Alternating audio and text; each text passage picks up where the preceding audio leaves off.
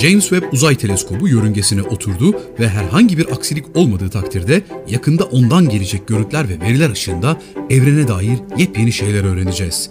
Daha önceki bir videomda bahsettiğim gibi ve bu alanda bir son değil, sadece bir başlangıç. Gelecek 20 yıl içerisinde hayata geçirilmesi planlanan 4 büyük uzay teleskobu projesi daha var. Bu yeni nesil teleskoplardan biri olan LUVOIR'ı inceledik.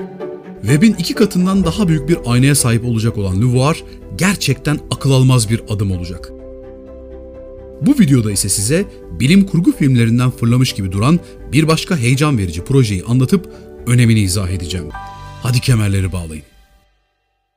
Bir uzay teleskobu düşünün ki yıldızların etrafındaki gezegenleri Kepler'den daha iyi tespit edip LUVOIR'dan bile iyi görüntüleyebilsin. Böyle bir şey mümkün mü? Eğer kronograf diski başlı başına ayrı bir uzay aracıysa mümkün. Habex ile tanışmanızı istiyorum. Habitable Exoplanet Observatory yani yaşanabilir öte gezegen gözlemcisi.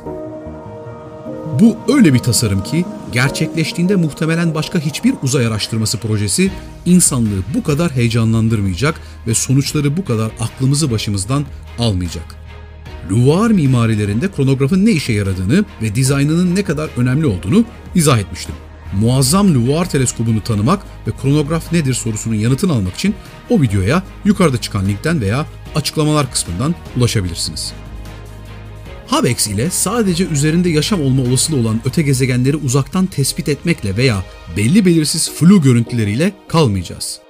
Onları adeta Satürn'ü, Jüpiter'i gözlemler gibi görebileceğiz ve belki de ilk kez bir gezegen üzerinde yaşama ve medeniyetlere ait izleri fotoğraflayacağız. Öte gezegenleri tespit eden Kepler görevi sayesinde biliyoruz ki hemen hemen her yıldızın en az bir gezegeni var ve bu gezegenlerin %20'ye yakını Dünya ile benzerlikler taşıyor.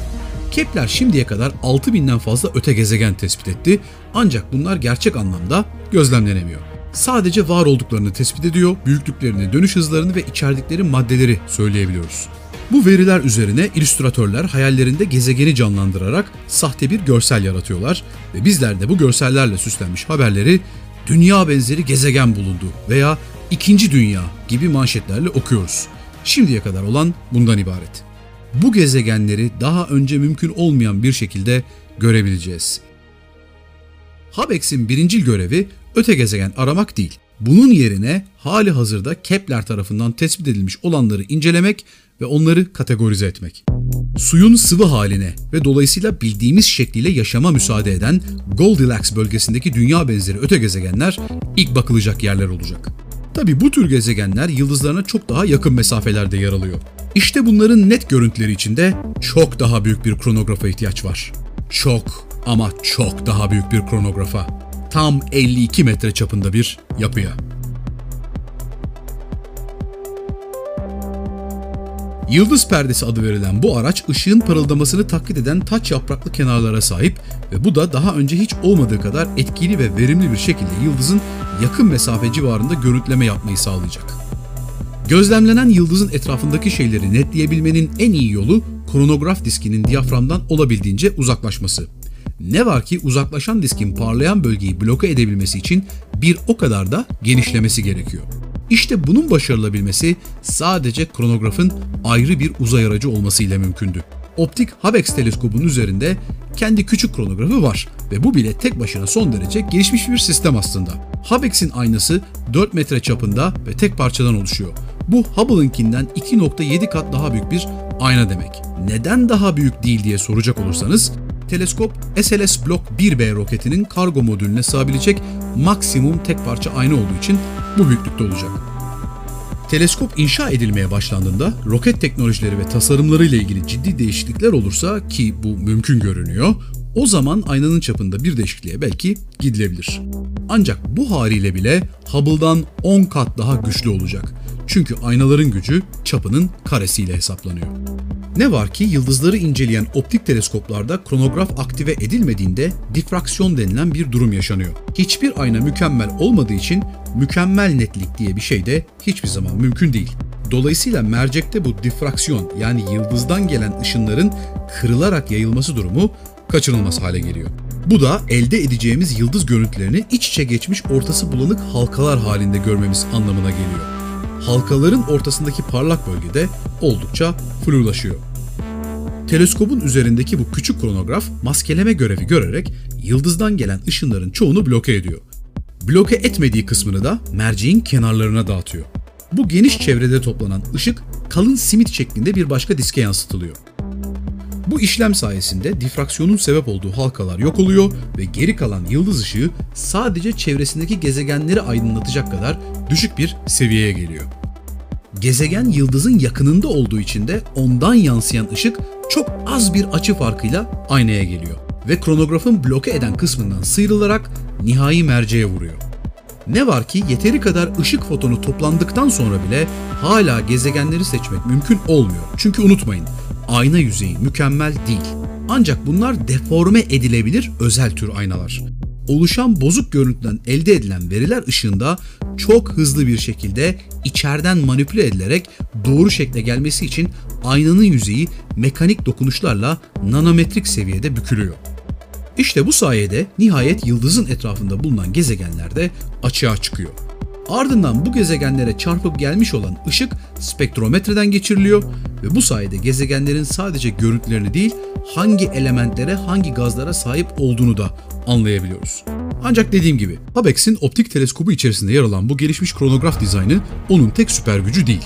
Hubbex'i diğer tüm teleskoplardan ayıracak olan bu 52 metrelik dev perdenin düz bir daire olmayacağını ve taç yaprakları olacağını söylemiştim.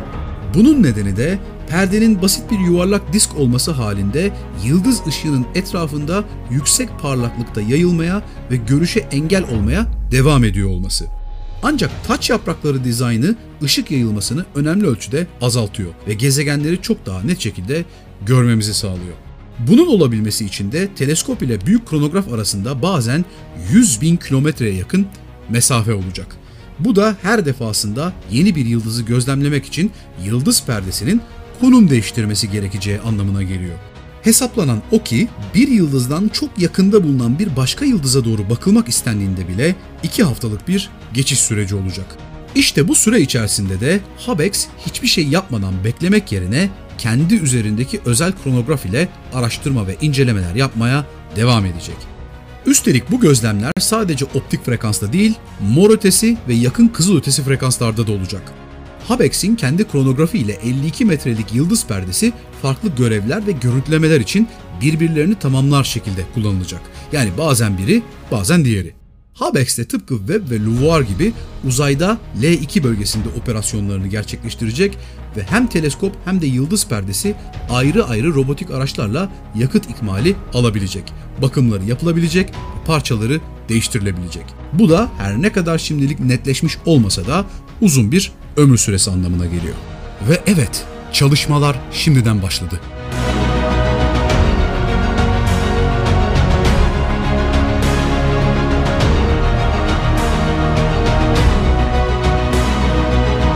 Ancak dev yıldız perdesinin kullanılabilmesi için iki uzay aracının da her defasında mükemmel şekilde hizalanmış olması şart. Bunun için çift yönlü bir lazer ve radyo telekomünikasyon sistemi kullanılacak.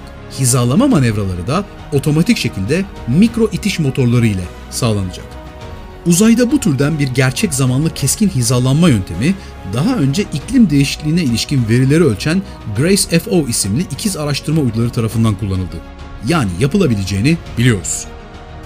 Hubbex'in sağlayacağı yeni dünyalara ait görüntüler için daha epey bir süre bekleyeceğiz. Ama şimdiden heyecanlanmamak elde değil. Eğer LUVOIR ve Hubbex gibi yeni nesil teleskoplar ilginizi çekiyorsa takipte kalın çünkü inceleyeceğimiz heyecan verici iki teleskop projesi daha var. Bir sonraki videoda tekrar görüşmek üzere. Ciao.